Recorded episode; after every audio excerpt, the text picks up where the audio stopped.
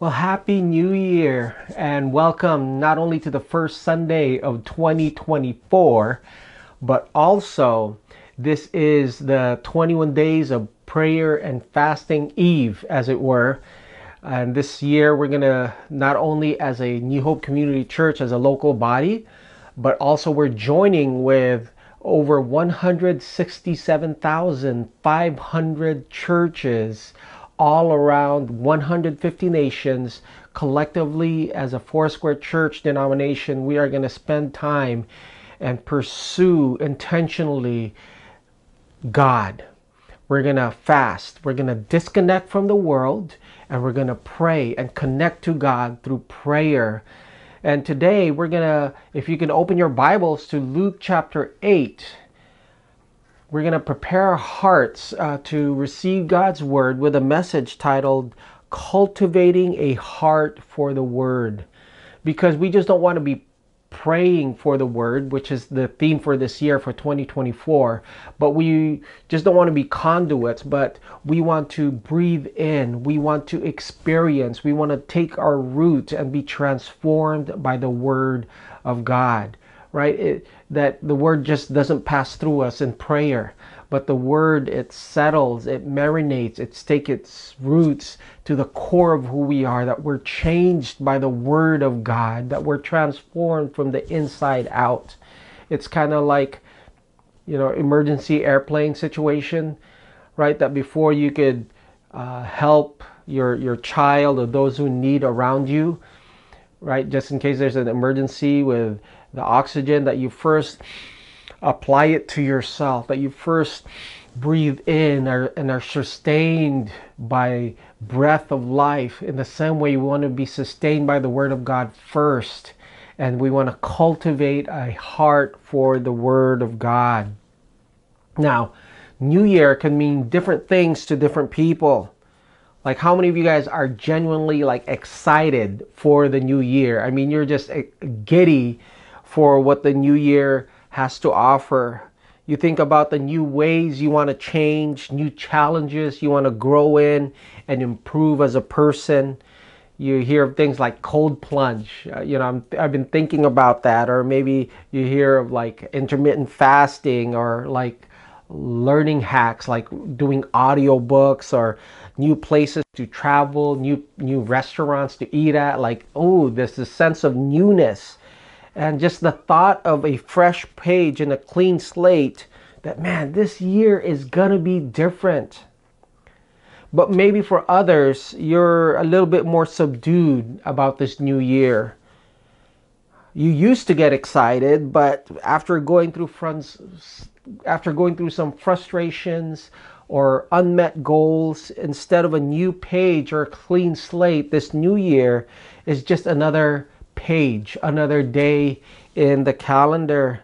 Maybe as you've gone through this first week of the new year, you're feeling like meh, like ah, it's all right, you know. And as you're thinking about maybe your health goals and resolutions, you either fall into two camps. Right? I, I think this meme captures uh, th- that I saw this past week, where when it comes to a new year and goals, we can go two camps. And the meme, it, it's this: it amazes me how much the word exercise and extra fries sound exactly alike. Some of us like, yeah, new year, let's go exercise. Right? But others of us are like, new year, whoopee, extra fries, let's just go on as usual. You know, and the reality is that some of the things that we're able to stick to, some plans and some goals for change, but others, we might struggle. And here's the truth, that apart from God, apart from His grace, apart from Jesus Christ and abiding in Him, we are unable to experience any tangible and substantial fruitfulness in our lives. You see, grace is not just unmerited favor, but remember, another aspect of grace is grace is what God does because we could not do it ourselves. So, what area of your life are you believing and experiencing fruitfulness in your life for twenty twenty-four in our prayer and fasting. Maybe it's in your relationship with God. Maybe it's in the area of schooling or work, perhaps in your marriage or your family or your finances. Maybe you need fruitfulness when it comes to your habits. Maybe it's your thought life of worry and anxiety or fear. Well, the good news is that Jesus promises that if you and I, if we abide in Him and abide in His words, right? You shall know the truth. If you abide in the truth, the truth shall set you free. We will bear much fruit in our lives, but we must cultivate the soil of our heart, as it were, when it comes to life change. So we're going to be praying the word these next twenty-one days. And before we pray the word, we want to cultivate our hearts. So let's turn to Luke chapter eight, verse four. And when a great crowd was gathering, and when people from town after town came to him, he said in a parable, a sower went out to sow his seed. And as he sowed, some fell along the path and was trampled underfoot, and the birds of the air devoured it. And some fell on the rock, and as it grew up, it withered away because it had no moisture. And some fell among the thorns, and the thorns grew up with it, and it choked it. And some fell into good soil and grew and yielded a hundredfold. And he said these things, he called out, "He who has ears, let him hear." And when his disciples asked him this parable meant, he said, "To you it has been given to know the secrets of the kingdom of God, but for others they are in parables, so that seeing they may not see, and hearing they may not understand." Verse eleven, now the parable is this. The seed is the word of God, and the ones along the path are those who have heard. Then the devil comes and takes away the word from their hearts, so that they may not believe and be saved. And the ones on the rock are those who, when they hear the word, receive it with joy. But these have no root. They believe for a while, and at time of testing fall away. And as for what fell among the thorns, they are those who hear, but as they go on their way, they are choked by the cares and riches and pleasures of life, and their fruit does not mature. As for that in the good soil, there are those who hear the word, hold it fast in an honest and good heart, and bear fruit with patience. This is the word of the Lord. Let's pray. And so, Father, we just honor you as King this morning. We honor you as Lord. Right now, we acknowledge that apart from you, we are nothing. Apart from you, we can do nothing. And so, Lord, we abide in you this morning. We remain close to you. We rest in you. We rest in your promises. We don't want to go through the works of the law or works of the flesh. We don't want to rely on our own strength, but Lord, we rest in you, Jesus, and you, your work in each one of us. So Lord, we pursue you, we pursue your face. And Lord, these twenty-one days, I pray that you would do a deep, life transforming, life changing work, God, as we prepare our hearts these twenty-one days of prayer and fasting. In Jesus' name we pray, amen. Out of the more forty passages that are usually identified by commentators or Bible scholars of the parables, only two receive a detailed point-by-point interpretation. In other words, there's forty parables in the New Testament, but only two, Jesus explicitly and plainly explains what it means. The wheat of the tares in Matthew chapter thirteen, and our passage here in Luke chapter eight of the parable of the sower.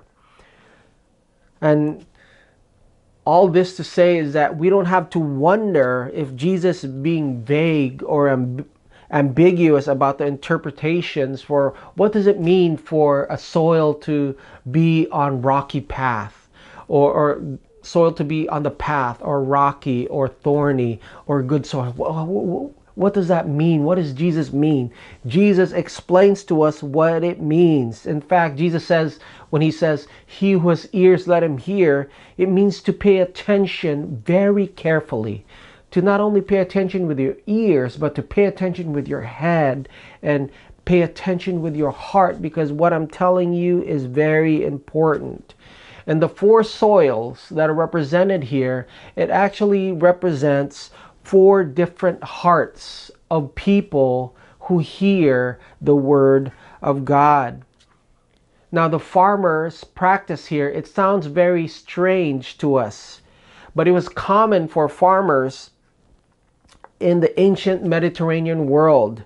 So a farmer, he would go out, he would recognize a seed, and he would just kind of throw different seeds. In Matthew's gospel, it says the seed would go thirty, sixty, or even to a hundred fold.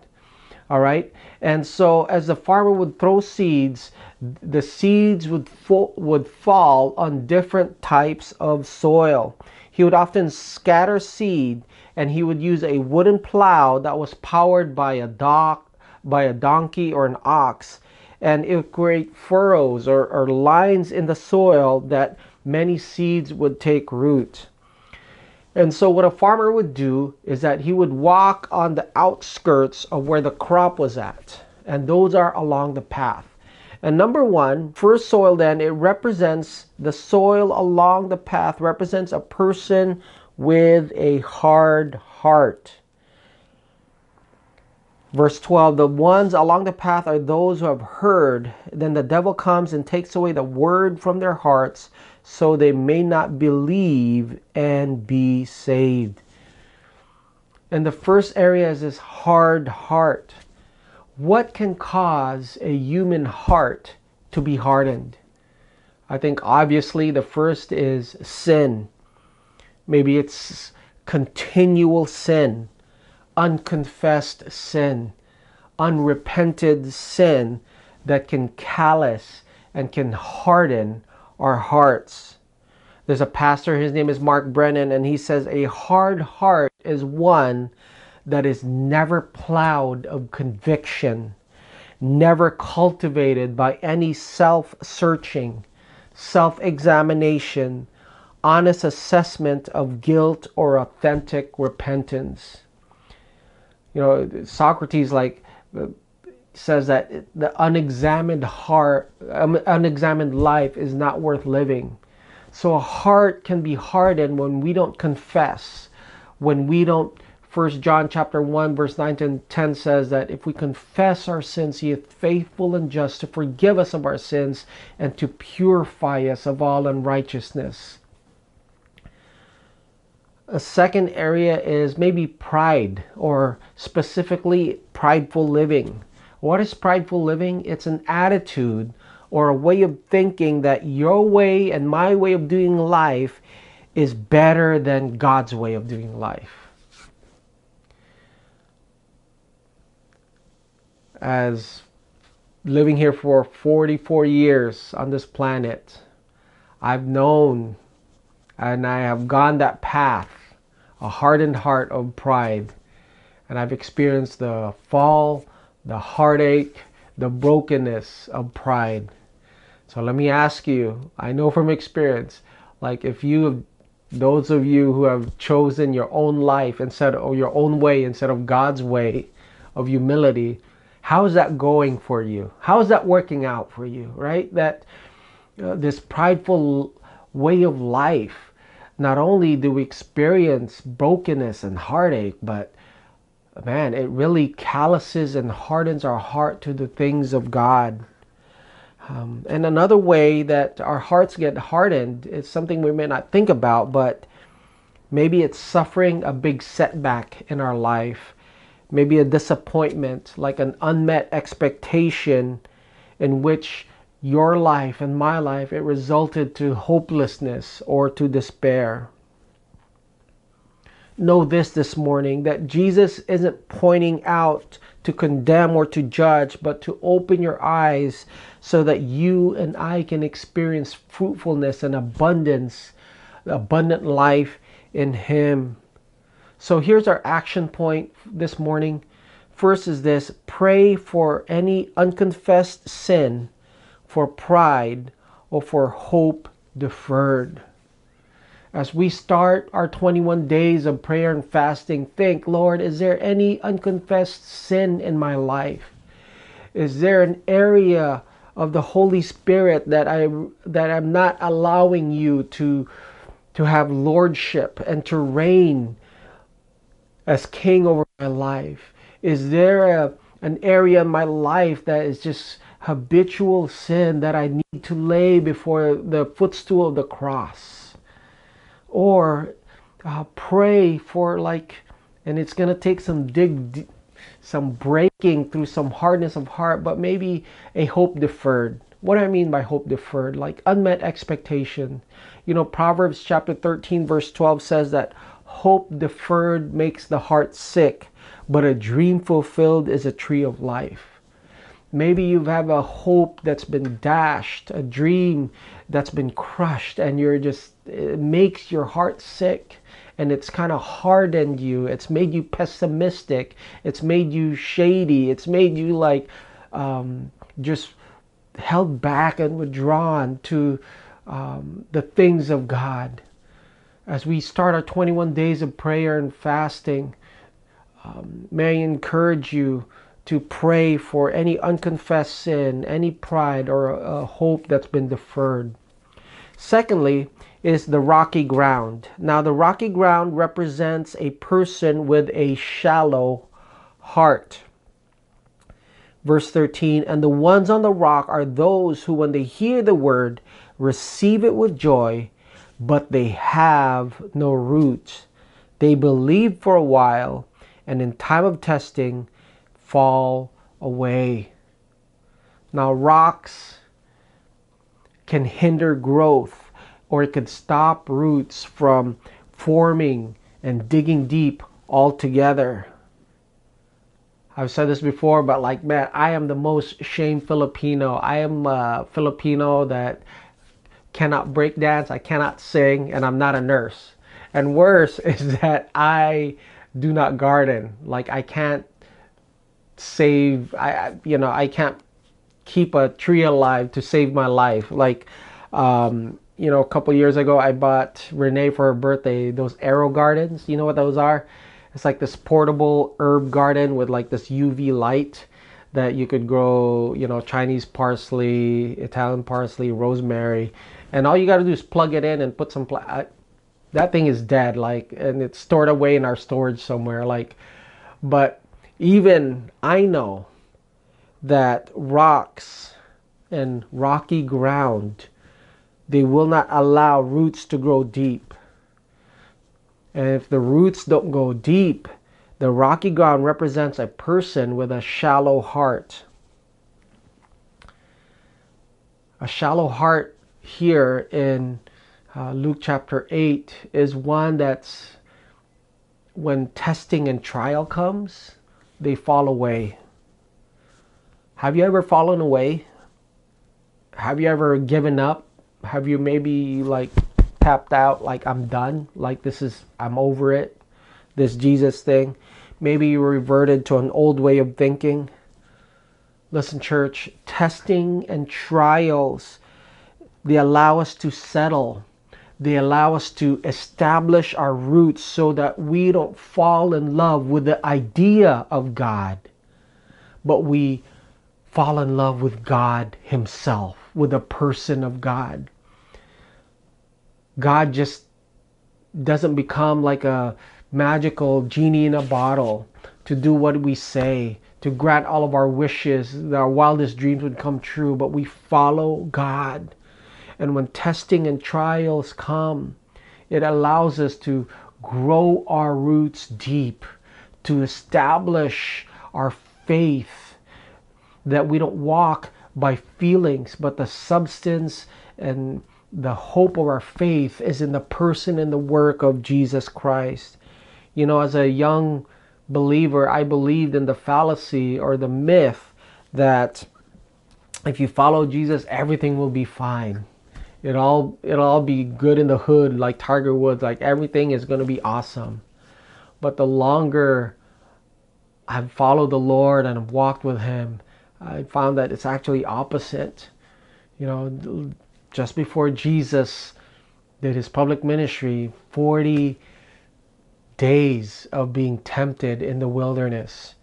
In fact, Leonard Ravenhill says this: if you want to be like Jesus, remember, He had a wilderness, a Gethsemane, and a Judas.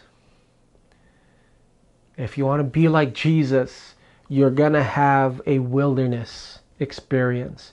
You're going to have a season in your life of disorientation. Like, Lord, what in the heck are you doing?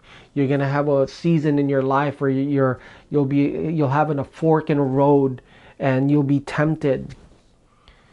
You know, thinking about my own life, well, just the hardships and difficulties of one of the most difficult seasons in my life was, you know, when Renee, when my wife, where we, she experienced uh, two miscarriages in four months.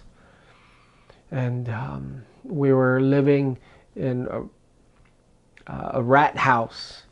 And you're trying to follow the call of God. We we just moved here to Hawaii, and we didn't have family. We still don't have family, you know. And uh, we were kind of questioning the call of God in my life, this kind of wilderness experience.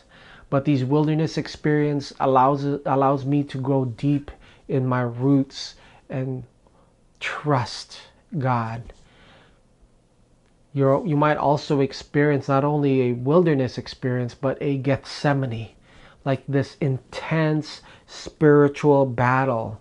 This, uh, as Saint John of the Cross says, this dark night of the soul, where you're going through trials, where you have to surrender, not my will, but your will be done, O Lord, where you, you surrender any semblance of control over your life, control over your future, control over your destiny, control of your family, control over your marriage, control over your health, and you just surrender unto the Lord.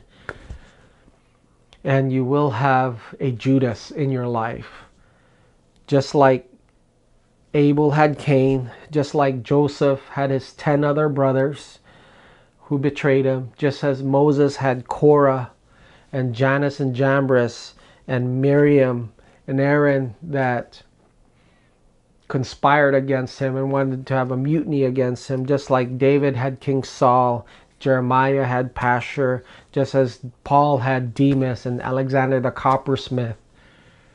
You and I, we're going to have people betray you. Jesus had a Judas. And, you know, before uh, becoming a pastor, I was like, oh, you know, um, I thought like, hey, this is just one of the deals, you know, like I, I, I thought like, you know, those are pastors that are like jerks, you know, those are like type A pastors. Like, I'm a nice guy. Like, I'm pretty agreeable, you know, I, I'm pretty chill, and I've never... my wildest dreams that I think that people would betray me. But if it happened to Jesus, if you want to follow Jesus, if you want to be like Jesus, remember, Jesus had a Judas. People will betray you. People will talk stink about you. Maybe your own family will disappoint you and will betray you. You will have a Gethsemane experience. You will have a wilderness experience. And so, what are the practices that you and I must uh, develop for twenty twenty-four in our twenty-one days? Here's an action point. Devote yourself to fellowship and the gathering of God's people. Devote yourself to fellowship and the gathering of God's people. Shameless plug, but we're going to have a small group campaign in February. We, we have a monthly women's group. We have a weekly men's group Saturday where we do devotions together, where we hear the Word of God, where we pray for one another, where we have accountability, where we have genuine fellowship, not just, hey, how's how's U H doing, you know, or oh, what's going on with the playoffs. It's no, it's like we have deep um, heart to heart almost like Fight Club, right? What happens in Fight Club stays in Fight Club. Like, so what happens in in, in this men's group? We have a youth group. We have um, devote yourself to church. Yeah, I mean, I think one of the downfalls and the tragedies of the pandemic is it became normal for people to miss church. You know, the old adage, uh, the more you miss church, the less you'll miss it. The more you miss church, the less that you will miss church. Where it becomes a, a habit. So could you this year devote yourself to fellowship, devote yourself to growing deep in your roots, to the basics of the Word of God, through fellowship, of, of serving, of gathering together as a people of God. Amen. Um, we have two more, but we'll just cover one more for the sake of time. Uh, number three is the thorny soil. It represents a person with a crowded heart. Look at verse fourteen. And as for what fell amongst the thorns, they are those who hear, but as they go on their way, they are choked by the cares and the riches and pleasures of life, and their fruit does not mature. This is the scheme of the devil. If he, if he can't get you with a hard ground, a calloused heart, with perception that you don't understand the gospel, right? That you are... Uh, maybe it's pride. So it's pleasure. Here's the tactics of Satan. Perception, you don't understand. Pain, which is what the rocky ground is. Or thorns. Thorns is pleasure. He, Satan wants to distract you with the cares of this world, or the pleasures of life. Holocaust survivor Corrie Ten Boom said this: if the devil cannot make us bad, he will make us busy. Let me repeat that. If the devil cannot make us bad, if the devil can't make you to sin, the devil will make you busy. What does it mean? It means that there's truth in that. Sin and busyness have the same exact effect. They cut you off for connection to God. They cut you off for connection to other people. And sin and busyness, it connects you, it disconnects you from even your own soul and your own self. Like, being busy, it disconnects us from God, you know. And um, I just came back from vacation, and uh, I actually came back four days earlier. Uh, I went four days earlier than the rest of my family, so I was like, you know, I got to prepare twenty-one days of prayer. My family came on Thursday, I came on Uh, Sunday night, so I'm like, okay, I want to get ready. And then um, I was like, okay, I spent two days in prayer and, and, and fasting, but I, I kind of got caught up. Oh, I gotta take care of the house. Oh, I gotta do oil change for Renee's car, and I gotta wash it and vacuum it. Oh, I gotta clean the house. Oh, I gotta mow the lawn, you know. And I, I found myself, like, the, the distractions, like it, it pulled me away from deeply connecting with God. You know, like, maybe it's uh, social media or doom scrolling, right? And here's an application point for us. Fast from distractions that crowd your affection from Jesus. Fast from distractions. Do not have a cluttered heart. Do not be like Mary, or like Martha, rather, who is doing stuff for God. Instead of being with God, she was doing stuff for God. I think what this looks like is maybe fast from social media. You know, those algorithms, man, they, they get you to pique your interest. They, they calculate it by the seconds. If it's a one second scroll, a three second scroll, a five second, fifteen second, and the longer you look, it changes the algorithm. So they keep feeding you of stuff that you like, stuff that, well, that releases your cortisol and just makes you like, oh, makes you happy, right? And and it gets us distracted. And Jesus' words to Martha's like, and Jesus loved Martha's like, Martha, you're distracted with many, with other things. But Mary has chosen the good portion. And so in this twenty-one days of prayer and fasting, would you choose the good portion? Remember, fasting is disconnecting from the world, unplugging from the world, fasting from distractions.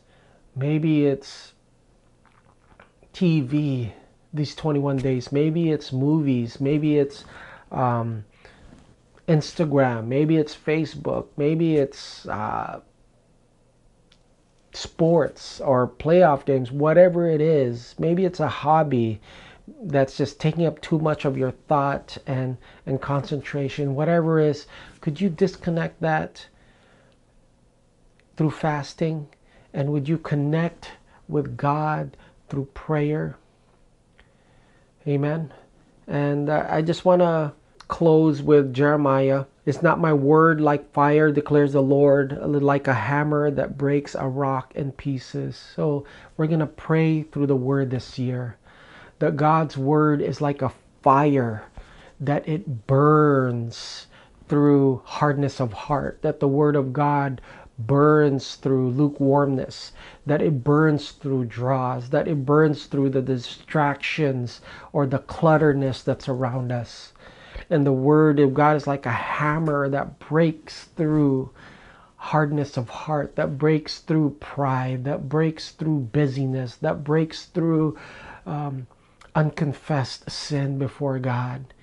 And so would you devote yourselves this this year? Amen. Let's go ahead and pray. Heavenly Father, we love you, we thank you, and we pray, oh Lord God, that this year that it would be different, and that because, Lord, you are God who makes all things new, and you're doing a new thing. So Lord, I pray that you would be with us, that you would guide us, oh Lord God, and that we would abide in you.